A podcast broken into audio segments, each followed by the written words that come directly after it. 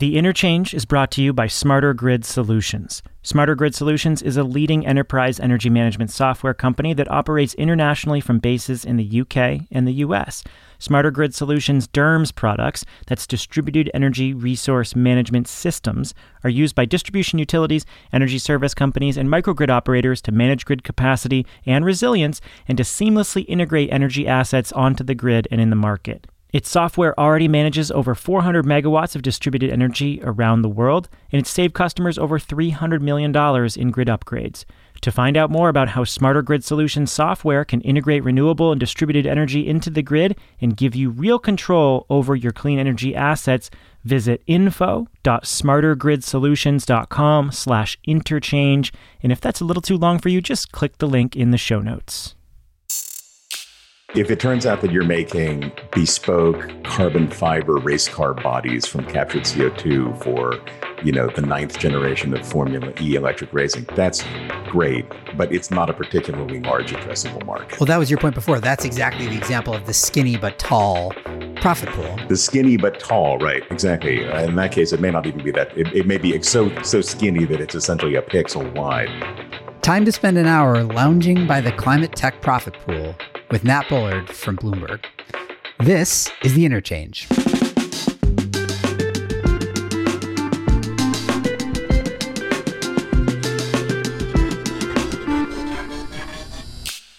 I'm Shayle Kann. I'm a partner at the venture capital firm Energy Impact Partners. Welcome. So let's start with what we know for sure. I can tell you with great confidence that climate tech, broadly defined, is a growth market and will be for at least the next decade. And within that, I can point to a host of different sectors where I know with absolute conviction that we will see a doubling or more than a doubling, sometimes much more than a doubling of deployments. Batteries, hydrogen, carbon removal, wind and solar, alternative protein, carbon utilization, industrial decarbonization, just to name a few. But while that adage that a rising tide lifts all boats is true, what we see over and over again is that those boats don't get lifted by the same amount. In particular, we generally find in these new technology sectors that certain parts of the value chain, from upstream, maybe it's mining or manufacturing, to downstream deployment models, at certain times are far better places to build a business than others. And to make it more complex, the relative attractiveness of various parts of that value chain shifts over time. So while it might be a great time to be in the manufacturing business at one moment, it may be the worst place to be just a couple of years later. And we've seen this historically in a number of sectors that are now defined as climate tech. And it's a key question for all these new climate tech sectors, and particularly for entrepreneurs who are building businesses within them. Where are the profit pools? When should I specialize versus when should I vertically integrate? Why do investors keep telling me to get out of the commodity business? These are vital questions to ask. And there is no one better to riff on them with than Nat Bullard. Nat is the chief content officer at Bloomberg New Energy Finance. Nat and I have known each other, as you'll hear, for well over a decade and have been thinking about the same markets for the same period of time. We also tend to look at the world in a pretty similar way. So, Get your swimsuits on. We're jumping into the climate tech profit pool. Nat Bullard, welcome to the interchange. It has been uh, surprisingly long for us to get you on here, but I'm glad it finally happened. Thank you. It's the old um, long time listener, first time caller thing, like they used to say on talk radio. But yeah, it's good to be here, Shayle. Yeah, you've been not just a long time listener to this podcast, but like existing in the same ecosystem of what the hell is going on in climate and clean energy with me for basically the whole time I've been doing it, I think. When did you get started in this stuff? So I got started in 2007. Yeah, um, same. When right, and and in fact, I was piecing this together the other day that I believe the first time we did anything together was in either 2008 or 2009 at a, a conference in uh, the Hyatt on the Embarcadero, but back when like you would go to a solar conference and there would be like 30 people there. Yeah, that was a that was an APEC thing. Uh, it was like a multi-governmental some kind of organization that was trying to do clean energy policy. I remember that. And we both walked out of there and we were like, that was interesting. Yeah, yeah and then right. and then and then promptly thereafter uh, went off into our our own our own very parallel domains. I think right, like uh, you and I probably have got at least through your your GTM time about the most like for like like impedance matched career path uh, from like little information startup to uh, to bigger information startup to information company to acquisition.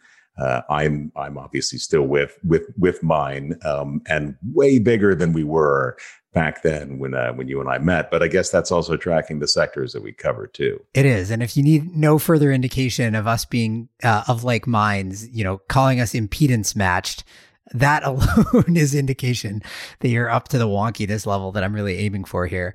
Um, all right. Well, this is going to be a fun conversation. We're going to talk about shifting profit pools in the world of climate tech. And I think we'll do it in sort of two parts. First, we will talk about the some examples of more mature technologies, the, you know, obvious stuff, wind, solar, batteries. And then we'll talk a little bit about the technologies that don't really have a mature value chain yet. Things like hydrogen, direct air capture, carbon removal. Maybe we'll get to carbon accounting, even the topic du jour for lots of folks. But let's start with the basics. We'll jump into the um, kiddie pool, so to speak. Help uh, help us get started by defining what profit pools are, and you know, contextualize like why do they matter? Why is it an interesting thing to talk about in these markets? We're in the kiddie pool part of the the profit pool. So you know, the profit pool is really a fancy way of saying the money available or the profits rather available throughout a, a, value chain, however that value chain might be defined, right? There's a, like the locus classicus for this is a, a paper in the Harvard Business Review from the late 90s that looks at the automobile business. And it includes things like obviously manufacturing and new car sales and finance, but also leasing uh, and used car sales uh, alongside the new things. Uh, they also looked, I believe, at the like the U-Haul rental rental business, right? And that the profit pool there includes not just renting out trucks, but also things like month to month storage and boxes and tape and insurance and all of the other things that can go along with what we think of as kind of the primary service. And the reason that it's interesting as a lens is that it encourages us to look a bit more holistically at any particular sector. And I think also kind of challenge us to say, what is the sector? And that's why I think this is really worth us talking about in climate tech, because even in the, the relatively established stuff, I think we've got a fair amount of leeway. And we should probably explore that here in thinking, well, what is the sector? Like, what is the sector in which people are making money when they say, I work in solar? It's also, from a practical standpoint, profit pools are a an easy way to think about where in the value chain do you want to play and where in the value chain should you avoid? And the, the other, I guess, simplified way to describe profit pools is I'll see if I can do this verbally. It's represented in a chart, right? It's an XY axis. The X axis is revenue. So, how much money is there total revenue to be made in a given portion of the value chain? As you said, in the auto case, maybe it's, I don't know, leasing. But then the Y axis is uh, is margin, profit margin, right?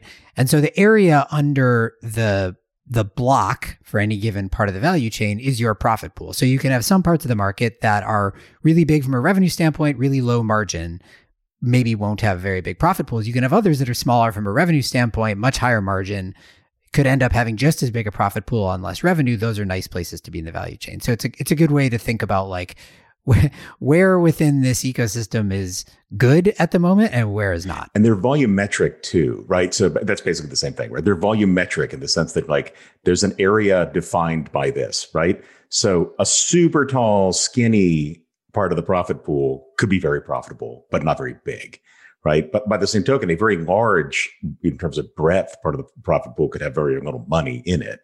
Um, the other thing I think that's probably interesting to explore within that is where's the concentration, right? So, like, are the things with, you know, are you in a part of the business where it's actually low margin but not very competitive? That could be compelling in a way. Are you in a Shoals part that's in yeah. solar? There's a the, the absolute perfect example of that. Seriously, is this company Shoals, which is has now IPO'd and is a multi-billion dollar company, and they're like specialists in the, you know, kind of high margin, not particularly appreciated part of the solar value chain. They make all sorts of little balance of systems equipment, not the big stuff we think about. They don't make panels, they don't make inverters, they don't make racking systems, they make everything else and they kill it. Totally right. Um, or there can be there can be like the the definitely within the financialized components of these value chains, things that are it, sort of oligopolistic in nature, right? Like there just aren't going to be thousands of financial institutions writing tax equity, right? They're not, right? Uh, but there might be thousands of institutions that put panels on your roof, for instance, in the case of solar. Yeah. All right. I think we've hopefully sufficiently defined profit pools. As you said, the simple version of it just as a heuristic is like where's the money to be made in a given ecosystem. So let's let's run through some examples um, starting with the the old school stuff, wind and solar. So walk us through. And the other point that I guess I want to make here is that I think the most interesting thing about profit pools is that they shift over time. So depending on where you are in the market, particularly in supply demand cycles, it can be really great to be in one part of the ecosystem with great profit pools, and then they can disappear and shift to another part of the ecosystem. So well, let's talk about the historical example of wind, where profit pools emerged or, or are, and then how that's changed. So wind is an interesting one because it it has, um, for the most part, at least in the last fifteen years, probably been quite concentrated in terms of the number of companies that are active in it. You know, it's it's it's big. It's somewhere on the scale of, uh, you, you know, the size of things that are the size of aircraft uh, and obviously getting bigger probably the weight of like a locomotive that have a lot of precision but also heavy engineering and relatively relatively low unit iteration per given year right we don't make millions of turbines we make like tens of thousands in any given year um, they're also got a long life so they tend to be made by companies that are also relatively long lived, or if they're specialized or at least fairly big and have some kind of a backstop, like they've got. Uh, they, they've got an industrial partner or uh, they have longstanding finance relationships or things like that. You know, the, these days, I, I, think a huge amount of the competition, a lot of where the the the profit is er, is emerging within that profit pool, is actually not in necessarily the manufacturing itself, but in the agreement over time for service, right? And this is actually very similar to another turbine business, the historic gas turbine business, and also nuclear turbines and, and coal thermal turbines too, uh, or aero turbines, like the, the sort that GE and Rolls Royce sell to Airbus and Boeing. And that's uh, that's actually really interesting because it's not exactly a loss leader to make and sell, you know, the hundreds of tons of metal that are going to be generating power but a huge amount of the value that you're going to capture in the profit is actually in the 10 or 20 year service agreement that goes with it. And that's because those companies are they're relatively scarce it's pretty specialized it's also something where the balance sheet of the company doing that work is is helpful as well. It's also one of these places where like modern day silicon valley world would call those contracts ARR right? And like, you, you, know, there's all these companies that are spinning up today that are saying, well, we're a hardware software business. We sell the hardware in order to get the long term contract that that generates our ARR, which is basically exactly what GE and Siemens Gamesa and Vestas and all these guys are doing is they're selling right. a bunch of hardware to win the service contract. No, and, and it's been that way for a very long time. I mean, I, I think probably anything where you have a relatively small number of relatively standardized types of designs for doing something, you end up competing probably on on that kind of element of the profit pool. You end up competing on the long-term service agreement, especially because you sell it up front. Like that's part of it too, is you're not constantly renegotiating it. I mean, I'm just thinking you and I remember when there were attempts to capture the front end of the profit pool, so to speak, making new turbines, when there were there were uh, downwind designs, there were vertical axis turbines, there were two bladed turbines, and those designs have been completely bid out of the mix. Like there is no one right now that says I've got a wacky, um, you know, I've got a wacky downwind two blade turbine design that that that we're going to build fifty thousand of in the next two years. Right. I think something there's a corollary to what happened in solar right? Solar, the money is not to be made in the servicing contract in the same way that it is with wind. I mean, sure, there's there's operations and maintenance contracts and there's asset management and so on in solar, but that's not where the big profit pools are. But what is similar in solar is that in the, you know, kind of early days of this last wave, most of the excitement was around you know new technology for module manufacturing right that's where we had all the thin film companies spin up and all the Solyndra and its ilk and all that kind of stuff and then you know a bunch of things happened one being that the cost of the traditional technology fell faster than was expected because of input costs from polysilicon and scale up in China and all this kind of stuff. Um, but you know, it turned out for whatever reason that the supply side, the manufacturing side with modules was hyper competitive. It, the cost structure is a falling knife, and it's it was really really difficult to earn good margins, particularly as a as a new entrant on that side. However, a lot of folks did do really well in a couple of other areas that were downstream of that. Right. So some of the early developers who were just building projects, taking advantage of that falling knife of module prices, did really, really well in the like 2010 to 20 2012, 2013 timeframe because they would sign PPAs with utilities at 2010 prices in 2010 and then actually have to deliver on them at 2013 prices when they finally had to actually procure and they could arbitrage that cost differential and and make a killing. So that's one area. And then the second area that I, that you know some players new entrants made good money it was in balance of systems both in the like physical racking and tracker systems and so on and also in inverters. So do do we, you know, do we see something similar happening in the wind context, or is it really like in wind? You know, you want to be, you you still want to be Siemens and Vestas and companies like that. Uh, you just want to be making your money on the service. Yeah, I mean the thing is the the Siemens and the Siemens and Vestas companies of 2008 were Siemens and Vestas and right and and also GE and Gamesa, you know, a handful of others as well as now some Chinese entrants. I mean, I don't think I don't think that necessarily this would evolve uh, in terms of like where the service contract concept is going to go. Like, I feel like that's probably pretty set. And as far as the, the the developer stuff goes, I mean, that's that's a good question. I mean, the the biggest of the wind developers now are very big. It's it's quite difficult given the scale involved to be a kind of garage band developer. Um, if for no other reason than you're competing with with incumbents that do that and only that uh, at significant scale and, and and in a way that very efficiently recycles capital, both their own capital and investor capital. Whereas in 2008, right? Like 2008 in solar, it was like real estate developers and a few tech people and the occasional quiet but extremely well positioned former utility executive who are like, I'm just going to go out and begin optioning land in Mesa, Arizona, right? I'm going to be, I'm going to begin doing things in in parts of California where I know the Williamson Act is important. We don't have to go deep into that for everybody, but but where where people were were using, I think, scarce information to become a first mover, and and and this it was a case in a way that did not play out at all on the technology side, where being a first mover literally on the ground was hugely helpful.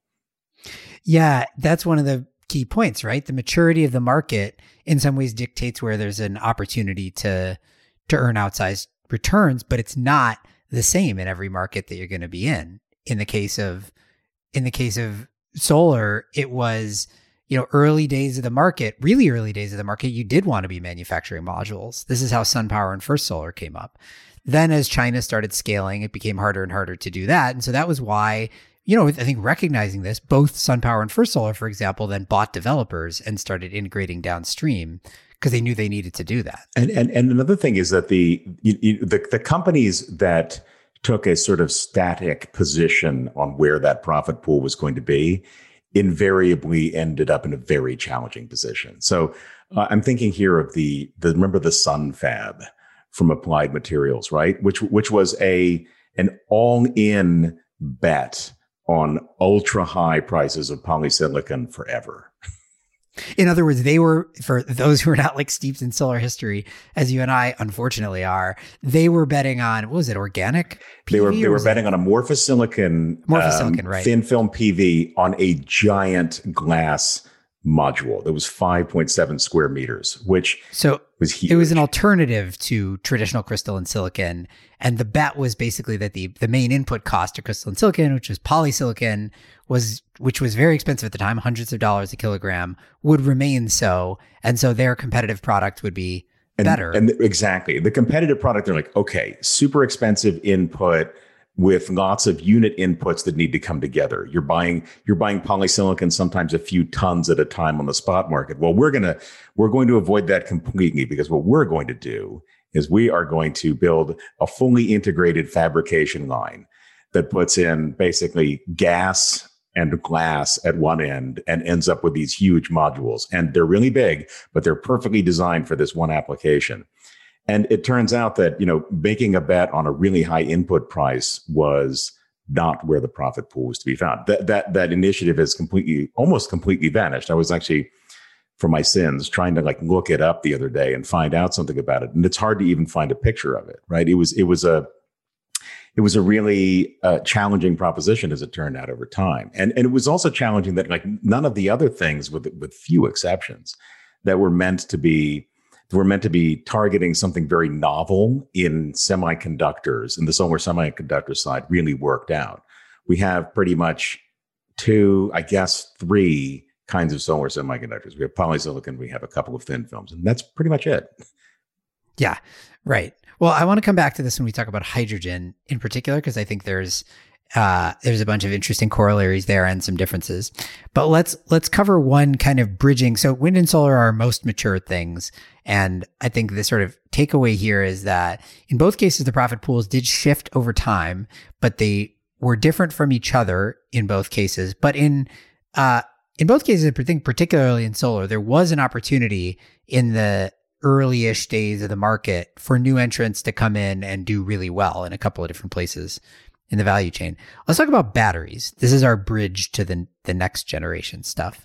Um, what does the battery value chain look like from a profit pool perspective? So what, what's fascinating about batteries is that this is this is a case in which you had a complete piggybacking on an already existing and very large profit pool of battery manufacturing, right? For uh, consumer the, electronics. For, for consumer electronics, yeah. right? Uh, and and something something that that you didn't really have in the early 2000s side of, of solar and that you didn't really have in wind necessarily was that this thing already existed. Like people already bought these things by the i mean i think if you do it on a cell basis we're probably buying them by the billions. Like in you know even even 20 years ago we were buying that many lithium ion cells. You had huge very well established companies doing the manufacturing for the most part japanese and then korean um, and you had, I, you know, I, I, think a pretty good, from what I can call recall, supply demand balance within batteries themselves.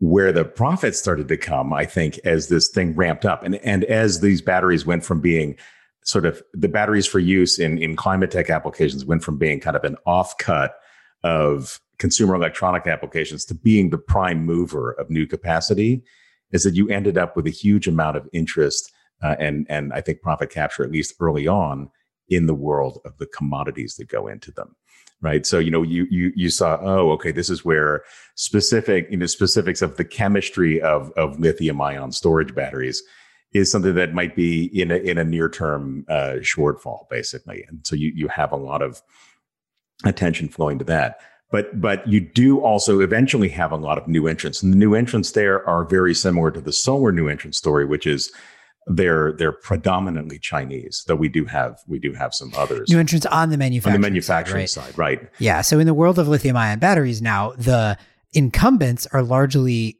Korean, right? Samsung, SDI, LG Chem, SK.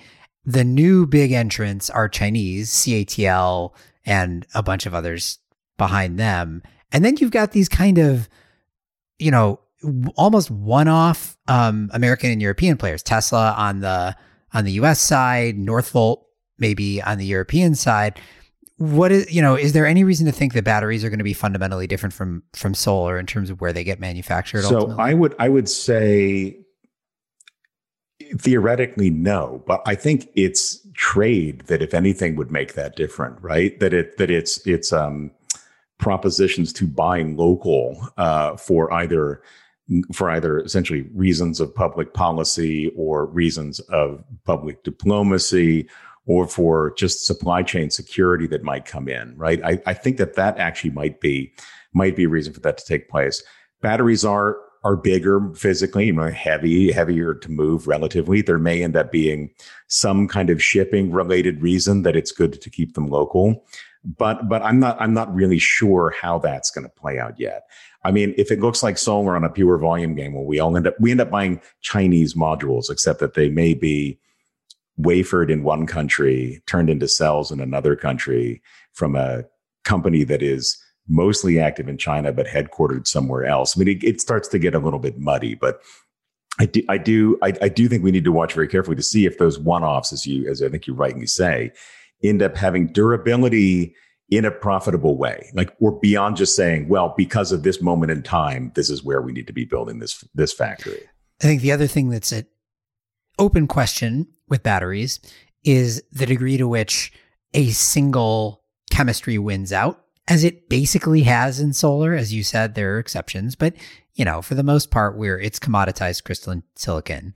Uh, whereas in batteries, there's still quite an explosion of different chemistries, whether it be varieties of lithium ion, right? Take QuantumScape on the solid state side, Sila on the silicon anode side, um, a million different permutations of different chemistries to try to make lithium ion batteries, you know, more energy dense or cheaper or safer or whatever it might be. And then, uh, less so for automotive applications, but more for, you know, stationary storage applications, a whole bunch of other chemistries that serve different purposes, you know, long duration batteries and all this kind of stuff. And so it, there, there may be more of a diverse value chain and more opportunity for profit capture in uh, proprietary technology in batteries, or at least that's been my hypothesis than there has been in solar.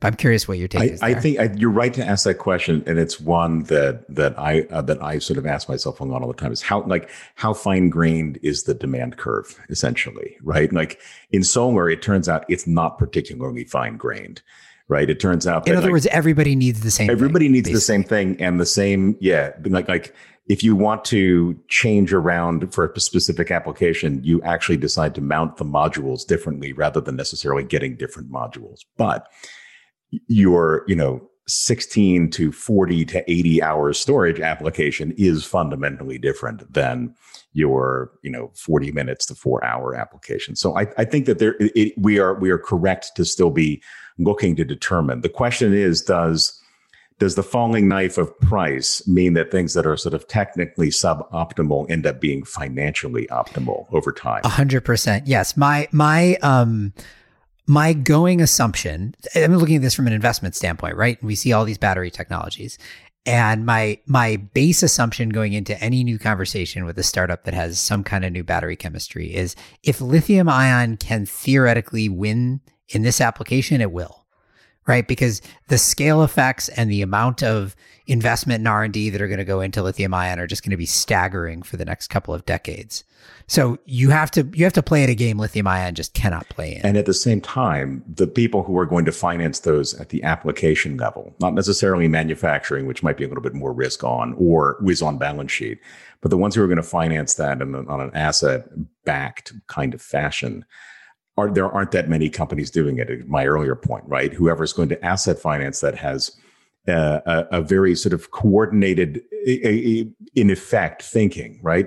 They tend to want to finance things that have already been financed. So to that same point, you may you may have somebody who says, "Listen, I've got a you know 800 megawatt hour application that we're ready to build with a brand new chemistry that nobody knows," and that's going to be a very it's a very tough sell into uh, a, structured finance market that is very accustomed to saying, well, I've already done 800 deals for one megawatt hour batteries of a chemistry that I know and understand. So I'd, I'd rather just stick with that. The Interchange is brought to you by Smarter Grid Solutions. Smarter Grid Solutions is a leading enterprise energy management software company that specializes in distributed energy resource management systems. Operating from New York and Glasgow, its DERMS solutions are used by every distribution utility in the UK and several utilities and energy companies in the US. Internationally, Smarter Grid Solutions manages over 400 megawatts of operational clean energy assets. Cirrus Flex, Smarter Grid Solutions' virtual power plant product, optimizes the operating schedules of distributed energy resources, maximizing returns from energy markets and grid flexibility services. Cirrus Flex pulls together mixed distributed energy assets and fleets to the grid and market, delivering on site and system value to asset owners, operators, aggregators, and traders. To learn more about Smarter Grid Solutions and the value maximizing virtual power plant solutions offered by Cirrus Flex, visit info.smartergridsolutions.com slash interchange or just check out the link in the show notes. All right. So, eh, you know, the other thing I guess we haven't talked about in battery land is sort of the downstream thing because that is where there was a lot of value in solar and and I think in the early days of stationary energy storage there was a broad assumption that it would be the same. And so a bunch of new storage developers popped up like six, seven years ago, I think to somewhat middling success, to be honest. Yeah, I mean, you know, there have been some successes, and now we see some emerging larger players, like Fluence would be a good example, or we invested in Powin, which is in that same space, and there's a few others um, that are like, you know, on the downstream side. There, there, some of them are, you know, they're not making battery cells, but they may integrate a battery pack or they may integrate a battery system or whatever it might be and then they do they oversee construction and uh and that kind of thing. And there's you know there's a market there in batteries that is not is not there in solar. But they provide the full wrap as the saying goes in engineering right? They they do everything from from integration to engineering procurement and construction to the management of those processes to the maintenance over the long time. So yeah, and, and the other question is: is it a is storage um, a business or a feature? Right? Like like do we reach a point where well, no one is going to be building even 10 megawatts of solar without 15 megawatt hours of storage attached to it, just because that's what you do, and then it becomes a harder sell to do that incremental standalone application. So that, that that's another another bit of profit pool to watch over time. It's does this does this simply flow into greater integration with with not just the grid but with specific assets? And if so, do you need pure play storage development to do that that piggybacks on a solar developer or a wind developer doing his or her own development? Probably not. Right. Okay, let's talk about some new stuff. Uh, let's go into hydrogen. Hydrogen's a fun one. So you know, there is an existing market for hydrogen, but let's largely ignore it um, and talk about the future state market of hydrogen, assuming that you know the EU gets what it wants and builds 40 gigawatts of electrolyzers over the next decade, and you know hydrogen takes off in all these end markets. Do what do we know or what do we think we know about where the profit pools might lie in this market? Well the thing that's different from everything we just discussed is that it is uh, it, it is much more physical. Not that electrons don't travel down wires but they are relatively i don't want to sound too like you know physical here but they're dematerialized by comparison. But the molecular side of, of hydrogen, the molecular nature of it means that it has to travel in molecular ways. And that I think is what's most interesting to me is it going to be a case where you've got pipelines, where you have liquid transport in another fashion? Um, if so, you know, pipelines as networks are tend to be relatively exclusive. Like I don't know that you would go and build a new dedicated pipeline to compete with somebody else's pipeline and say that that's your business, right? We have a relatively small number of relatively large pipes for moving things around if you're going to move into the the rest of the transport the rest of the transport market there you know if, if it's in you know heavy heavy heavy transport to move it around is that a trucking game? Or is the value in building the pressure vessels to carry it right? Or is the value in underwriting the risk on that? So like it, it, it gets it gets back into adjacencies with other really big existing industries which is partly why there's so much interest right well, when people say, hmm, it travels by pipe, right? It tends to follow like relatively exclusive networks. So that sounds an awful lot like what we know from the world of oil and gas, right? Is it something that integrates into a bunch of other industrial processes at one end or the other? Well, that sounds an awful lot like petrochemicals, right? Uh, and in which case, is there going to be a new entrant? Like, would somebody come along and say, I'm going to go compete with Saudi Basic Industries and build a de novo up from nothing trillion, you know, half a trillion dollars worth of hydrogen infrastructure? Don't know. Um, but then again, I'm very curious to see how that hydrogen is made. And that's where you get into green, blue, brown hydrogen. Let's do green, for instance, and let's take the kind of classic case, which is a wind or solar powered electrolyzer. Well, that is probably you know relatively diffuse by comparison to say cracking, right? Or, or doing some kind of steam reformation process to to get to get the the hydrogen. And then like where's the you know is the profit going to be in the collection of that? I think we can probably say that the given the competition we've seen and the cost of electrolyzers themselves, it's probably not going to be in those really high unit, very uh, margin competitive manufacturing sides of the business, but in yeah, some aspect of collecting, f- focusing, filtering, if you will, to get to get things to market, and then again, probably at the other end, distributing it to market, right? Um, and and it's like the kind of like a hybrid of the way that the way that oil and gas or the way that uh, electricity transmission and distribution work, right? Like I just I have a hard time seeing us building networks that look they may be themselves new, but they don't look different on a sort of network fundamentals basis than things that already exist. Yeah, I think that I think that's right in the sense that you should think of the corollary market to hydrogen as being natural gas, probably more than it is I don't know, solar batteries or whatever the previous clean technology was. Th- that's the kind of ecosystem that we are building here. Now, one distinction, of course, being how it's produced, which you alluded to, right? We are not drilling for hydrogen. Um, particularly if we're in a green hydrogen context. I mean, if we're in a blue or turquoise or pick your other color hydrogen context, then maybe we will drill for natural gas and turn that natural gas into hydrogen. But let's set that aside the interesting thing, I, have been guilty of drawing too strong a parallel, I think, between the world of electrolysis, the, the technology that makes green hydrogen, and historical analogs to solar PV or lithium ion batteries, and saying, like, look, the, at the end of the day, we haven't seen, and I do think this is true, we have not seen China start building electrolyzer gigafactories really yet. Um, yet. But undeniably, we will there's I'd be blown away if we don't. And when we do, um, it seems likely they're going to drive the cost of electrolyzers down substantially, and it's going to be difficult to compete with that. Uh, that said, you know, when you look at the unit economics of green hydrogen, at the end of the day, you can drive electrolyzer capex down a lot. But at the end of the day, the input cost of electricity and the conversion efficiency um, end up dictating your economics almost more than anything else. And so there may be some distinction there wherein if you have much higher round trip efficiency on your electrolyzer and then that's proprietary, maybe you've got a shot to win even in a world where China starts making electrolyzers. That's that's scale. totally that's totally right. Or if you're if you have positioned yourself to basically get you know the the the off cut of the world's like zero uh, marginal cost electricity. Yes, the right? downstream like mm. opportunity to develop electrolyzer projects and with know how to figure out how to actually take advantage of cheap or zero or negative priced power is huge. And it'll be huge. But there, again, the real question is like, how durable is that? That is not infrastructure. That is not the same thing as saying, well, we've gone on and built like a million tons of storage capacity.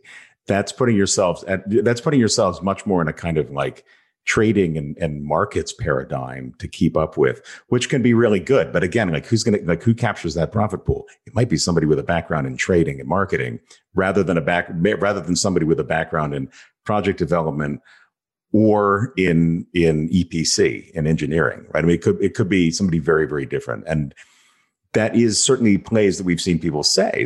Listen, as you get greater liquidity uh, in these markets and you have these moments of negative you know negative pricing well uh, the solution to that is to either take free electricity or pay a very very meager amount for it uh, and solve everybody's problem basically but you know that that's going to be that's going to be super multivariate right and the people that get into that game are probably different uh, than people who establish themselves with a kind of time arbitrage the way that early development in in renewables went all right so to finish off hydrogen then gun, gun to your head a decade from now where in the value chain will the profit pool be greatest? It's it's probably in. I mean, gun to my head, I'm going to have to say somewhere in somewhere in the middle, somewhere in the parts where you have you tend to be non-rival and relatively exclusive in terms of what you're doing, right?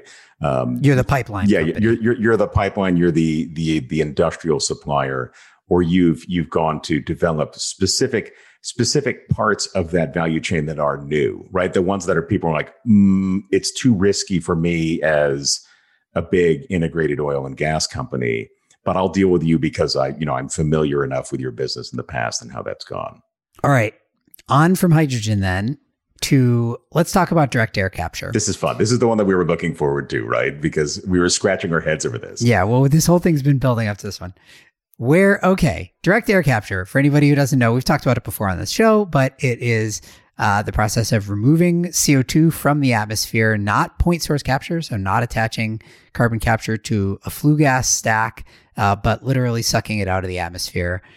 And there is a burgeoning market around it. There's a ton of early stage activity. There's sort of three companies that are at uh, a larger scale. There's demand for it, largely from corporates at this point, but you know, it, there's a market emerging here. And I think a big open question is going to be where, where, if anywhere, is there profit right. in this market in the long term? And this is the one where, when I was taking my own notes, I realized I had to kind of dis, for the first time in the, the set of things we've discussed, I had to disaggregate uh, profit and value. Like like this is hugely valuable if it works from a climate perspective, but it's all cost. Right? It's it, it it's yeah, entirely it's definitionally cost. a cost. Yeah, it yeah. is definitionally a cost. Like there's you know we we don't have a way in which this is somehow energy positive. I mean, if that happens, if there's something that both gives us energy and removes carbon dioxide, I, I think that all classical physics has to just like go out the window, right? So that that in and of itself is something that I I candidly like wrestle with and thinking about this is that we're just no matter how much efficiency we add, no matter how much cost we squeeze out of it, it is still a cost that without an, Im, an imposition of that cost at a very high and very robust level is hard to square away. Like maybe maybe if we had a world in which direct air capture ended up at $20 a ton for, for CO2. That would change the environment completely. But we're not there. Uh, it's quite a ways off. No, and to be clear, we're in the hundreds of dollars a ton today, and then most most direct air capture companies, you know, they they have a roadmap to hundred dollars a ton. If they want to be really aggressive, they have a roadmap to fifty, but it's in the future. And then, but even then, when we get to that point, like what do you do? You have you have something you then have to one way or another dispose of right? Or at least solve for right? I remember a long time ago uh, when i first saw one of these applications asking my colleague who was on our ccs team i was like isn't this just making baking soda? And he said yes. And i was like well how much industrial baking soda demand is there? He's like not enough like not enough for what this does right? So you, you're left with yet another you're left with another thing that you have to account for. Right. So there's the so I, this is where I think there's some interesting questions around the future profit pools of direct air capture. So there's there's the upstream, the upstream upstream is making equipment or that goes into a direct air capture machine.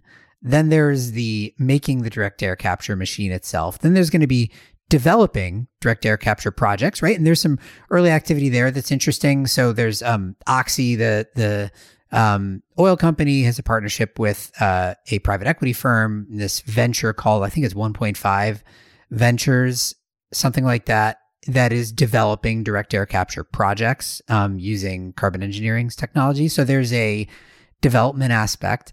And then, as sort of a part of that, there's going to be a what do you do with the CO2 that is captured, which is either sequestering underground or potentially selling to someone who has some end use for that CO2, which is, you know, carbon utilization is a whole other emerging ecosystem. Right. And that's where that's where it becomes a development game is that you probably want proximity to demand, you know, you want proximity to demand. I I, I and, unless I'm sort of wrong on how it works, the supply is, you know, atmospheric. I'm sure there are some places that are better than others in which to in which to actually do the the extraction, the capture but you may want to be closer to a demand center if if part of your your business proposition part of the profit is going to come from selling into uh, a, a, demand source. The the other is the other things to ask are like um, engineering. Like if it's heavy engineering that's another naturally oligopolistic business that that that trends towards well-established companies that have experience in exactly exactly that sort of thing, even if it's in an inverse capacity, building stuff and managing gases, right? Like, like there's definitely companies that do that. And then then also like is there a is there a manufacturing element or is it more like a licensing element given size and scale and also the volumes that are going to be there? So it feels to me like development business being savvy to negotiate your your offtake in the sense that there are there are two kinds of offtake. One is if you can manage to do something on the molecular side, there's that. But also the offtake is like how good how good are you at selling somebody on the price at which you're going to uh, extract carbon dioxide or capture it from the atmosphere. That one feels to me like inevitably if there's a scaled market for carbon removal uh, you know, sort of corporate voluntary carbon removal, or maybe it's legislated into action, whatever it might be. But if if all people are paying for is for carbon to be removed and sequestered, then it becomes commoditized almost certainly, right? You it really it's a true commodity, except with the with the exception of the permanence.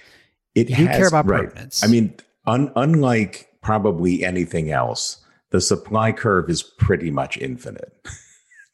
yes, certainly there is endless, endless. Unfortunately, sadly, like, in it. fact, if anything, you may actually have an increasing supply pool for for most of your project's lifetime. So we don't need to worry about that. Like the scarcity would, like if that comes up as an issue, that would be a problem we as a society would be unbelievably fortunate to have achieved. If they're like, wow, we can't do this because we've gotten down to 250 ppm already. We need that CO2 still in the atmosphere.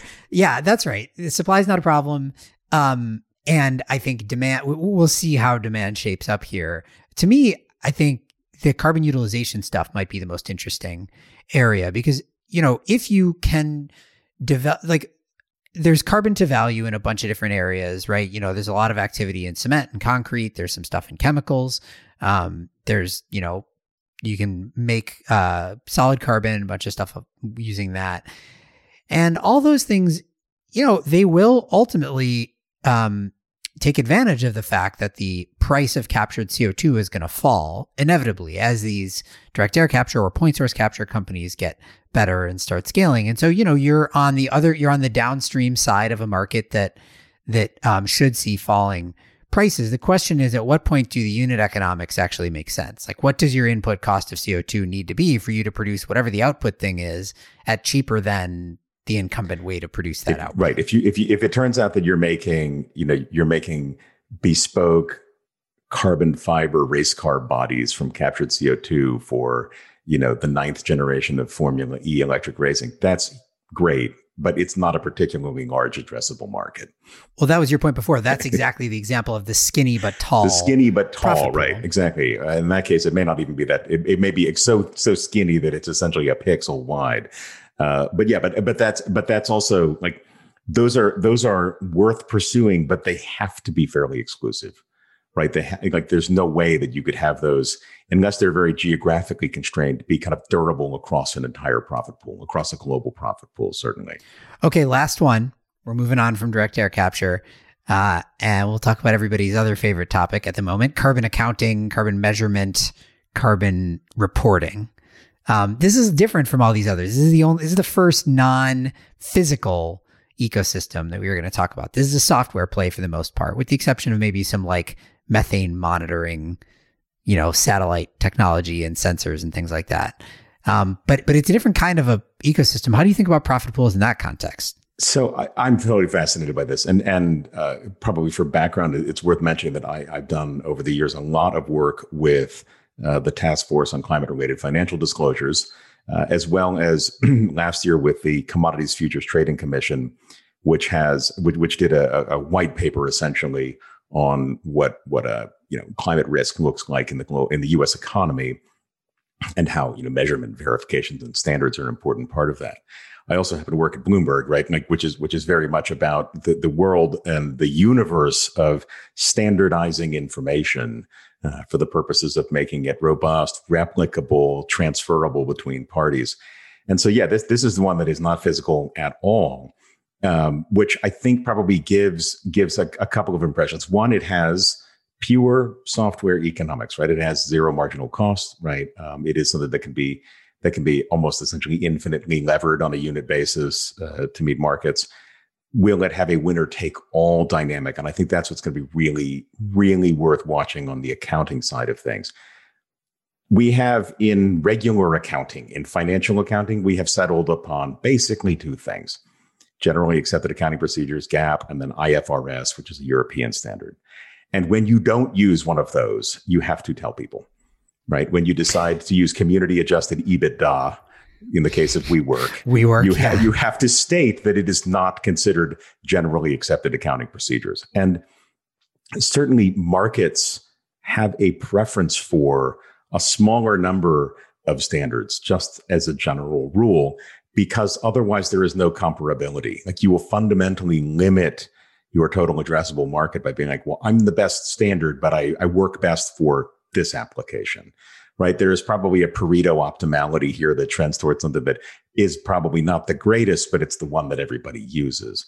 Um, so I, I, I think that like one thing we need to do is probably see a shakeout. It's very healthy and it's exciting, really, to watch many many different companies entering in because we need a we need a diversity of views and and opinions essentially and theses on what where when how to measure how to convey that to people, uh, you know, who to convey it to first. All of those things need to happen and need to flourish. But when they become successful, they will have to plug into another massive apparatus for measuring and verifying, which is the world of accountancy, right? I mean, there is there is a there's a place in the world where carbon accounting is simply uh, a line item on your budget from the big four accounting companies, right? Uh, there's a world in which there's one, you know, there's a winner take all, and like we are the carbon accounting standard, and you can either use us or people won't pay attention to you. In the financial accounting world, though, right? You, as you as you mentioned, we have settled on standards and and right. So GAAP is GAAP, and everybody knows GAAP accounting, but there are multiple financial accounting and reporting platforms, software platforms, right? So we may end up somewhere similar in carbon world where maybe we all settle on TCFD and that's it, right? But there are multiple different platforms. But it's processed through, right? Like, but you don't go to TCFD as the platform.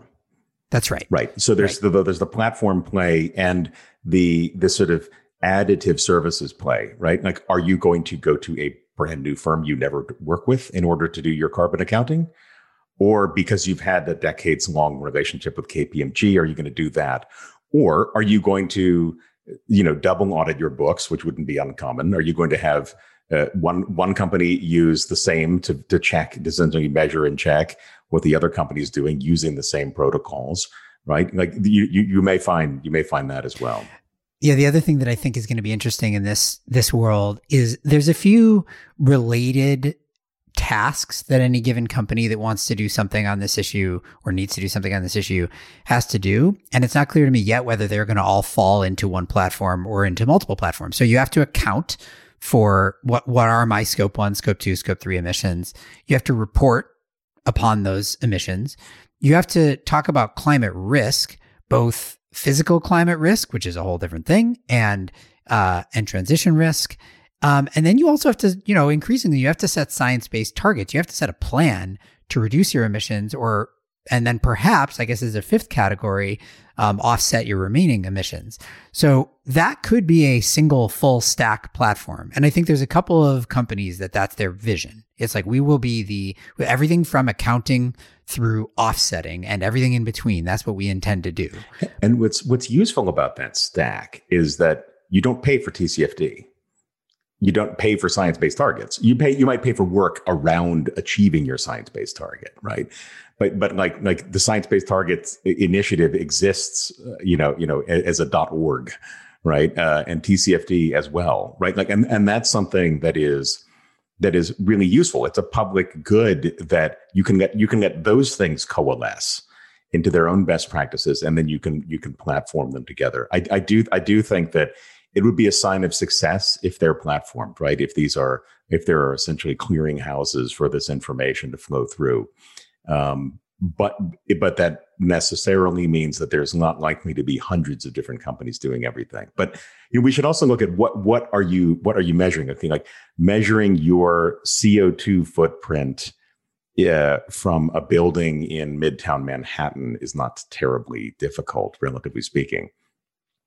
Measuring like the potential impact from a different kind of tilling of your land in Mato Grosso in Brazil is a little bit more complicated. Or like changing your supply chain practices so that you start sourcing things that are slightly nearer so that the emissions associated with sourcing those things goes down. Right. Right. right. Or looking at like if it turns out that like the biggest thing that you need to measure is the the fuel efficiency of the marine diesels that that take your stuff from Yantian in southern China to Rotterdam right? And like something that may not be in your control at all, but you absolutely need to know about. And maybe if you re- maybe it reaches a scale where it does become in your control. You are a large enough company, you can say, "I'd rather you, you know, not do this particular part of your trip or use this slightly different fuel because this is the thing that's going to make it work for us."